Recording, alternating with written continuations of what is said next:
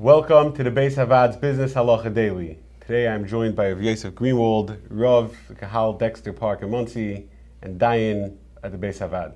So I want to discuss an issue as it pertains to Onaah, which is very negay. And I think it comes back to determining what, what the market really is for anything and what determines the market rate the housing market today in frum communities and across the country is incredible. People list their houses and uh, they get way above asking. So I know a fellow, he was looking to sell his house, and he thought to himself, he said, Look, you know, the market's crazy. People are desperate to buy housing. My house, let's say, is reasonably appraised at $650,000. That's what the agent tells me my house should go for. I'll list at 750. Go for it. And you know, someone out there is going to give me an offer because people are desperate for housing. And he'll end up with a bidding war above that anyways, probably. Right? So is that does he run into a problem of I know when he lists his house $100,000 over what would be considered the market rate for that. Then, like similar shilas that come up, the rental market, you know, as there's a Sure. increased demand, Yeah. Also, can I charge for my basement apartment? I want to charge also more than what most people on my block are charging because I am aware of what's going on. And then, if we talk about this sort of rental question, what, I heard a story a bunch of homeowners in a certain development.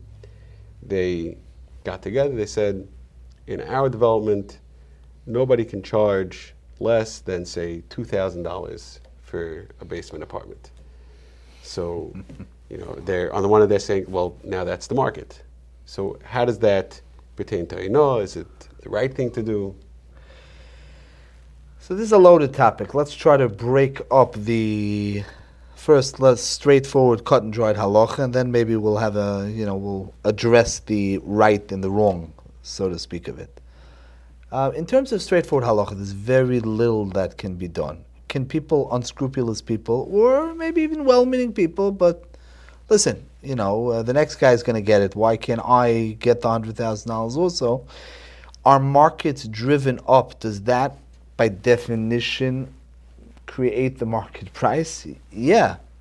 There's even a Tosfos, just to put it in context, even Tosfos brings up as a very real tzad, the place can bring this, Pischei Teshuva in Hochsana brings this tzad, that it could very well be the reason why there's a din of Eino Karkois. You can't press in Beis Din a claim of Eino Karkois, is because a housing market is location, location, location. Very hard to pin down market price when I want the house on that block next to that neighbor between those two families, right? It's, you know, am I going to pay $100,000 for it? Could very well be. My mother in law lives across the street, that type of thing.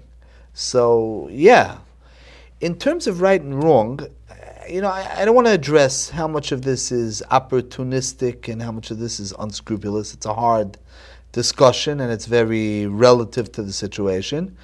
What definitely is true, Shulchan Aruch brings, is that even without a claim in Beis Din of Ainoah, it's the people in the town's responsibility, the authorities in town's responsibility to create some type of viable system where things don't get out of hand. That sugi is called Havkah Sha'ar, and that's definitely the responsible way to deal with it. It's been done in many neighborhoods, and you know that's really more of a social issue than Hilchas not per se, but it's definitely uh, very relevant and very negea, especially in today's climate. If you enjoyed this video and would like to receive more like it, or to sponsor a future video, please visit beishavaad.org.